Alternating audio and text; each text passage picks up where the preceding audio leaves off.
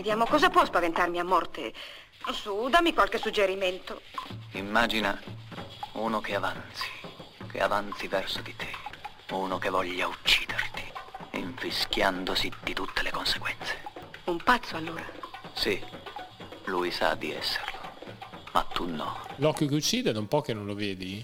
Non tantissimo, l'ho visto un anno fa, fa conto però. Io l'ho rivisto perché mi piaceva parlarne. Sì. Bello, insomma, è un film incredibile. È, è, talmente sconvolgente dentro che, che, ci resto male tutte le volte, anche se l'ho già visto tante volte. Vero? Oh, assolutamente. Il finale poi è straziante. Trame strane. Cinema dagli affetti speciali. Eccoci qua in compagnia di Massimiliano Bolcioni per una nuova puntata di Trame Strane, eh, trame stranissime in questo caso perché vogliamo parlare Strange. di un film che è una sorta di saggio metafilmico che unisce voyeurismo, riflessione sul cinema, trattato sui traumi infantili, necrofilia, indagine del subconscio, repressione mm. e desiderio carnale. Eccoci qua caro Max, di che film parliamo oggi? I Dieci Comandamenti, no? Nell'Antico Testamento c'è tutto questo. Nel... La faremo la puntata sui Dieci comandamenti di De Mille. Sì, vero, stupendo.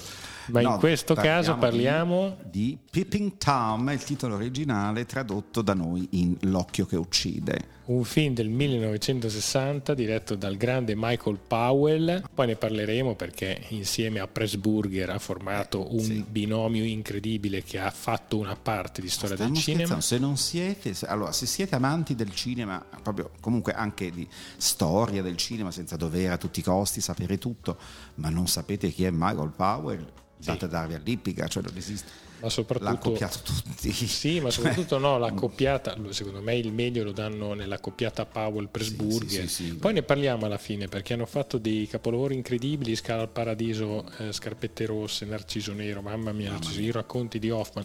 Ne parliamo alla fine, ma noi vogliamo rimanere adesso sul pezzo parlando di questo incredibile film del 1960 che un po' come successe a Lawton uh-huh. per um, La morte corre sul fiume, anche con questo film, L'occhio che uccide, il nostro Michael Powell in un certo senso dovette chiudere un po' la sua carriera perché fu un film molto provocatorio che pubblico e critica non accettarono, forse non capirono perché all'epoca. non volevano capirlo, dai, era un film fastidioso che, che parla fondamentalmente del morboso che c'è in ognuno di noi.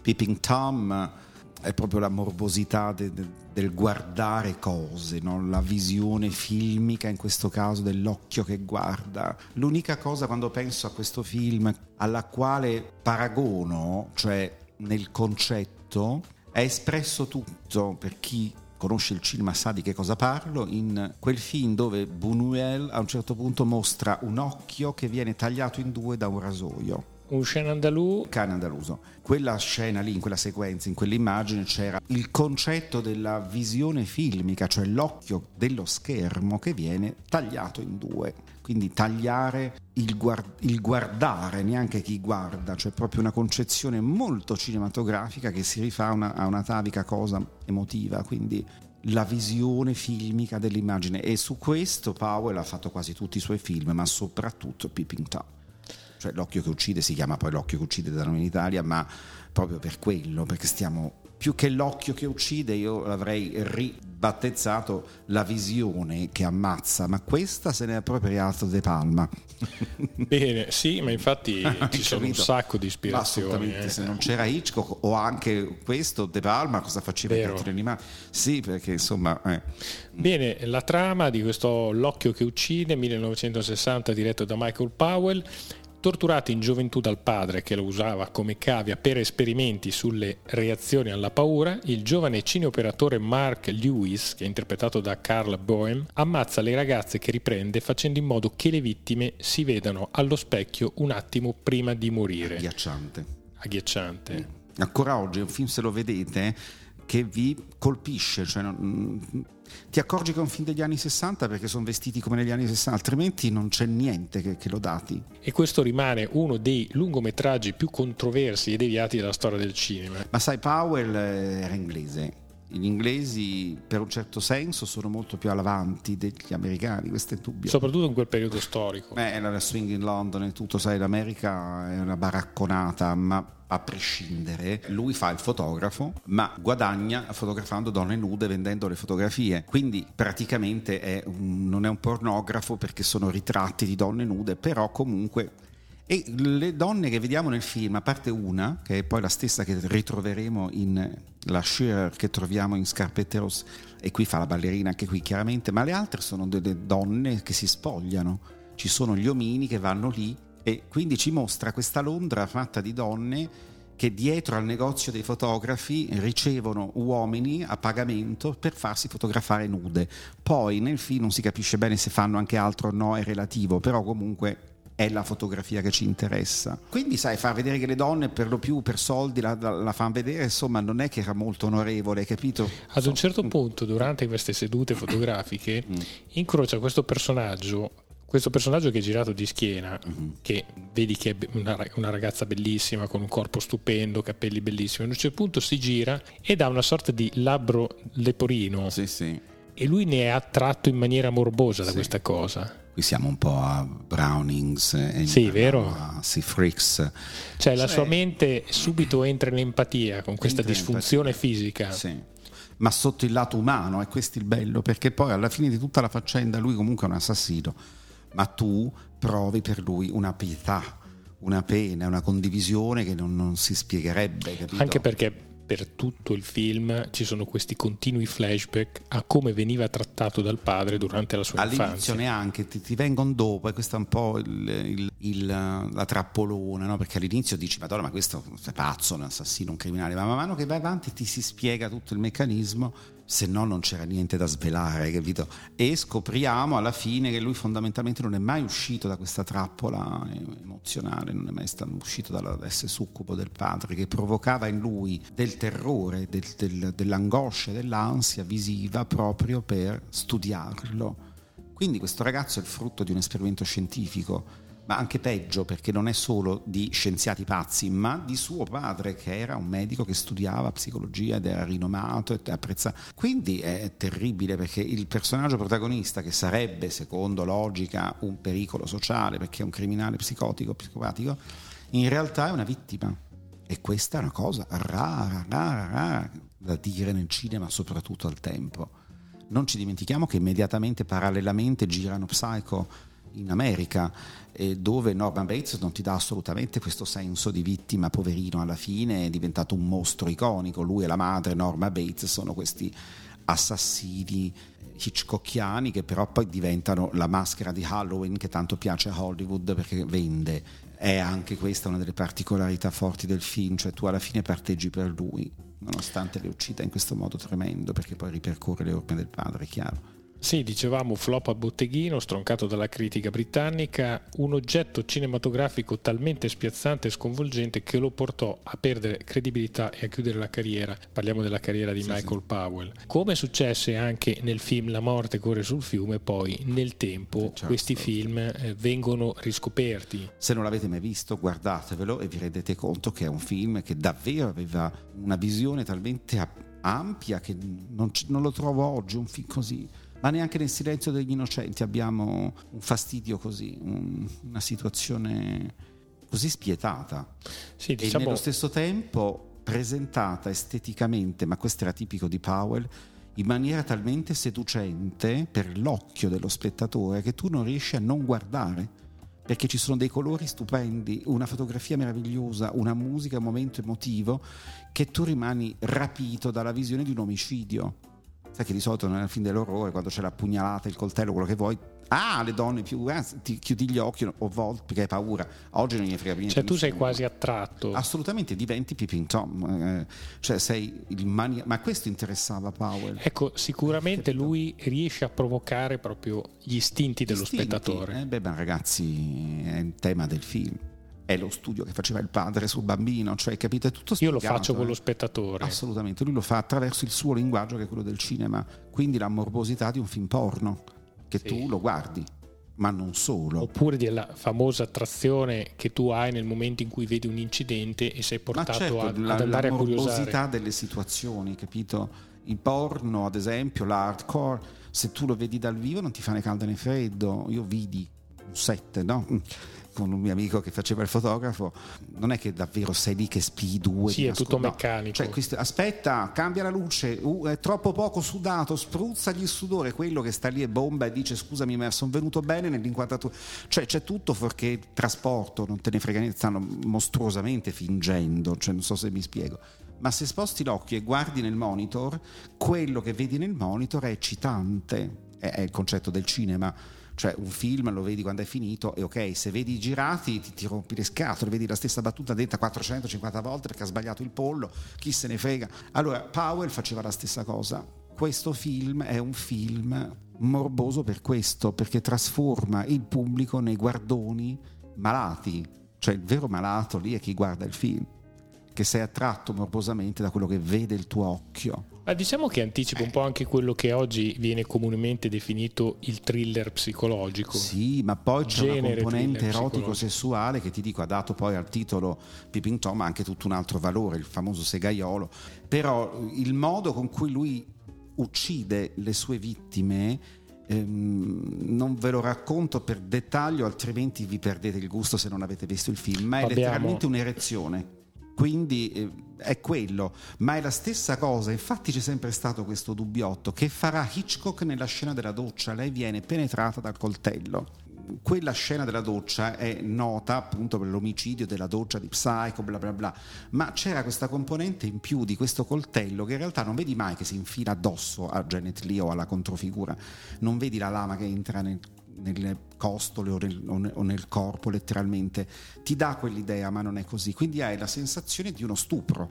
Vedi il concetto fallocratico di, di una lama e quindi il coltello o la spada, che è sempre stata considerata anche freudianamente parlando il simbolo fallocratico, che si infila addosso a questa, ma non vedi mai davvero una pugnalata, se no non glielo facevano vedere. Questo è il bello anche della scena della doccia, quindi assistiamo a uno stupro.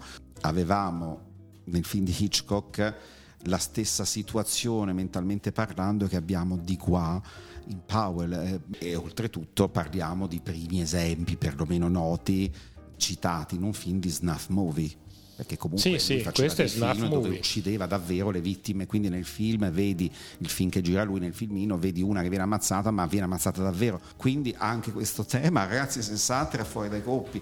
Non è che forse, forse esistevano già gli snuff, però anche gli snuff movie e l'estrema deformazione psichiatrica di comunque il voyeurismo, cioè il fatto di dire voglio vedere qualche cosa e se non c'è una componente erotico-sessuale non, non funziona perché comunque ti arriva subito l'orrore di quello che stai vedendo. Invece il morboso è dato da una componente da qualche parte erotica, non c'è niente da fare. Se non c'è quello, nella doccia c'è lei nuda. Sì, tra eh, l'altro lui se la piglia con tutte ragazze molto belle, sì, hai capito, che partono posando in situazioni diverse. Non è che dice aspetta che ti scatto un selfie, no, loro posano perché lui dice pago per fare quello che fanno anche gli altri. Allora loro si mettono in posa, fanno le sexy, le pin-up ed è in questo momento che ce n'è solo una in tutto il film che gli sblocca un meccanismo che sarà appunto la, la, la, la ballerina, questa che fa del musical, dove lui non, non, le chiede di fare la sexy, la vamp, semplicemente perché lei non fa questo mestiere, cioè nel film lei non è una di quelle che si fa pagare per farsi fotografare nuda, lei è una ballerina classica. E lui dice balli per me, quindi lei viene uccisa mentre balla. E allora io lì ho pensato a Suspiria immediatamente, la ballerina ammazzata che, che, c'è anche nel manifesto di Suspiria storico, lei in piedi sulle punte con il sangue che le cola dal collo, dico, siamo lì. Power. Beh, insomma, ha influenzato tantissimo anche. questo film. Absolutely. La cosa molto bella è che questo film ha un minutaggio contenuto, dialoghi molto semplici e immediati e comunque un ritmo mm. sostenuto. Parliamo di, un, di, un'opera del 1960. Sì, cioè, vi dico, se, se Erano le caratteristiche uno... di Powell, eh? lui esatto. ci teneva molto. A Pensando a come esagerare. abbiamo raccontato il film, uno di voi potrebbe pensare, oddio, chissà che noia, c'è cioè un film così cerebrale. No, no, è un film assolutamente d'azione, cioè mentre lo vedete con gli occhi non, non c'è niente di noioso, annoiante. È dopo che rifletti e dici, puttana, cosa ho visto davvero? Ecco, eh, ti, ti, lascia addosso. Tra l'altro lui, il bello è che ha proprio questo laboratorio, sì. un po' da Conte Dracula, un po' da scienziato eh, pazzo, no, no, questo laboratorio segreto dove poi sviluppa tutti sviluppa, i suoi... I suoi filmati, le sue foto e lì c'è il suo segreto.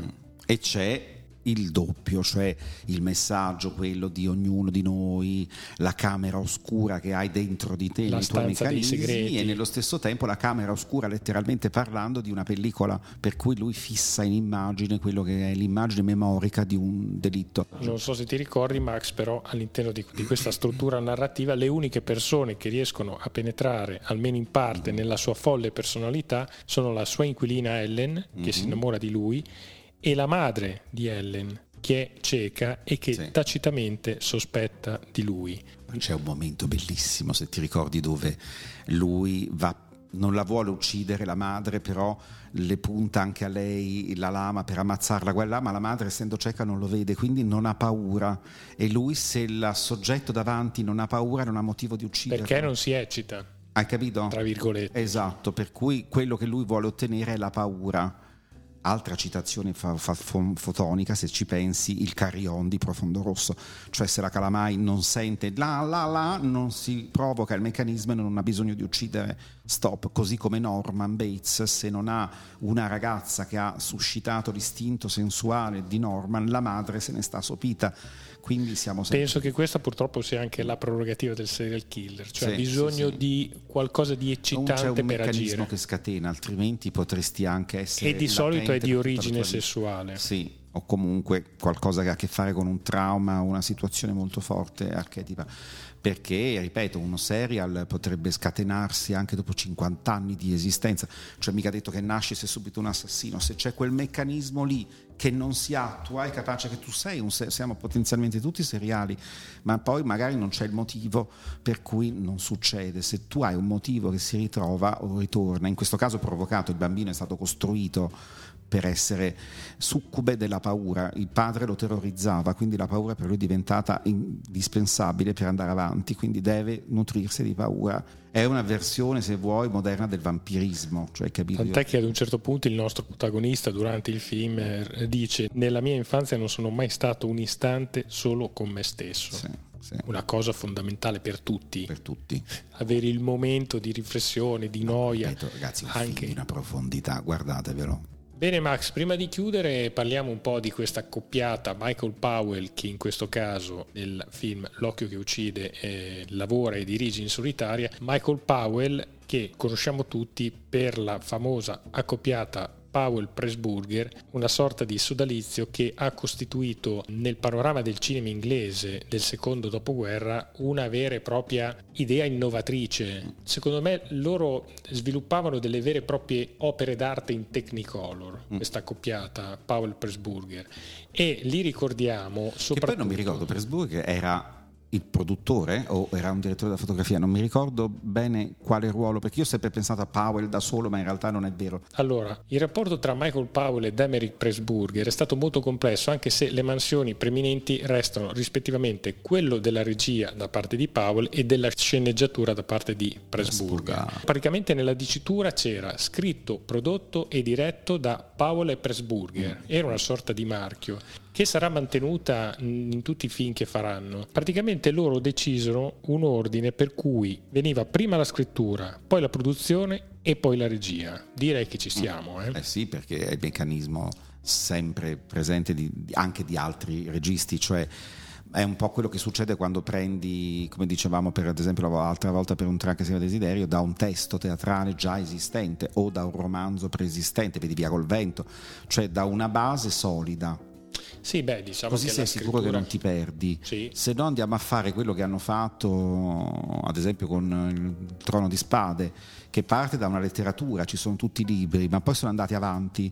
Quindi l'autore dei libri non aveva ancora scritto in realtà le parti dopo, quindi si è cominciato a fare un troiaio o ancora peggio Lost sì, parte vabbè. così innovativo, ma poi si perde perché non aveva una base. Il iniziale. re delle supercazzole Lost. Vabbè. Sì, vabbè. Ma io ho sempre eh, pensato che ad un certo punto questi qui si vedevano crescere il successo di pubblico, mm. le attese eh, l'Asmania sì. e ad un certo punto secondo me si guardavano in faccia gli autori sì, in, attorno a un tavolino e dicevano oh ragazzi come lo facciamo andare avanti? la prima stagione oh inventatevi qualcosa sì. poi arrivava qualcuno da fuori ragazzi forza scrivete ma poi tutte le robe che iniziano e spariscono. Cioè a un certo punto mi ricordo in una seconda o terza che poi l'ho mollato non potevo più.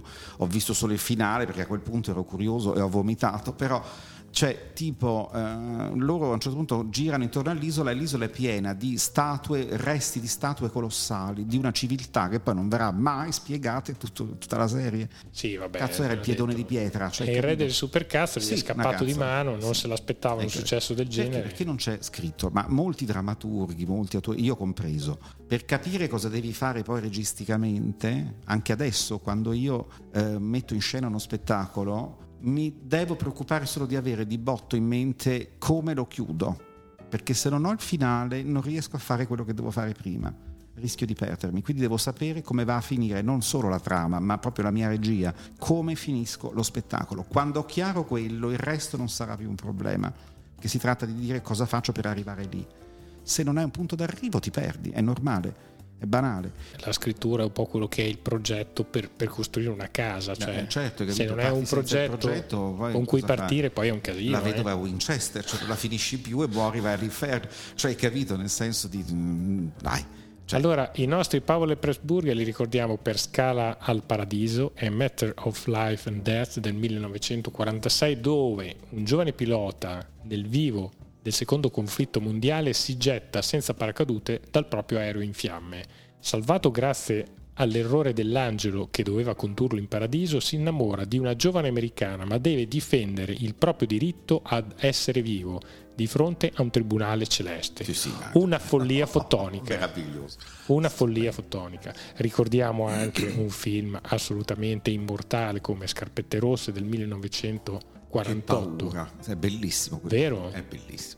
C'è l'impresario che è veramente il male, ma ti fa capire come ragionano ancora oggi gli impresari, cioè quelli che non stanno a guardare l'arte, ma guardano l'ossessione, de, l'ossessione di, di, di, di, sentirsi un dio in qualche settore, capito? No, bellissimo, il film è stupendo. Ispirato a una favola di Hans sì. Christian Andersen ed è considerato il miglior ballet film della storia sì, del cinema. Ancora oggi amato dal pubblico ma anche da celebri registi come Scorsese, Coppola, De Palma. Beh, non puoi non adorare un film del genere. Assolutamente ma è, un, è la causa di 4 miliardi di ballerine che vanno a fare le, le, le, ballerine. Oggi non lo so, le nuove, ultime generazioni, ma fino a quelle più o meno della mia età, tutte hanno fatto la danza classica perché avevano visto Scarpette, Scarpette rosse. Cioè, è il film che le ha conquistate completamente. Anche lì un Technicolor da paura, dei colori pazzeschi. Se vedete la, la versione che ha fatto adesso rimasterizzata, nel senso il Blu-ray, è una roba, sembra 3D. Eh, Pazzesco. Ma un altro film che a noi, caro Max, fa impazzire, sempre 1948, no, Narciso, Narciso Nero. Nero, ragazzi, è di una bellezza, è un film a doppio senso, pazzesco. Non, se non l'avete visto dovete guardarlo. È la storia di cinque suore inglesi in missione nell'Himalaya, tra mille difficoltà. Insomma, eh, ha un'atmosfera incredibile. Un'atmosfera incredibile. Contate che le suore vanno lì a, a, a portare un po' di di quello che è l'insegnamento, la cultura di questi bambini, eccetera.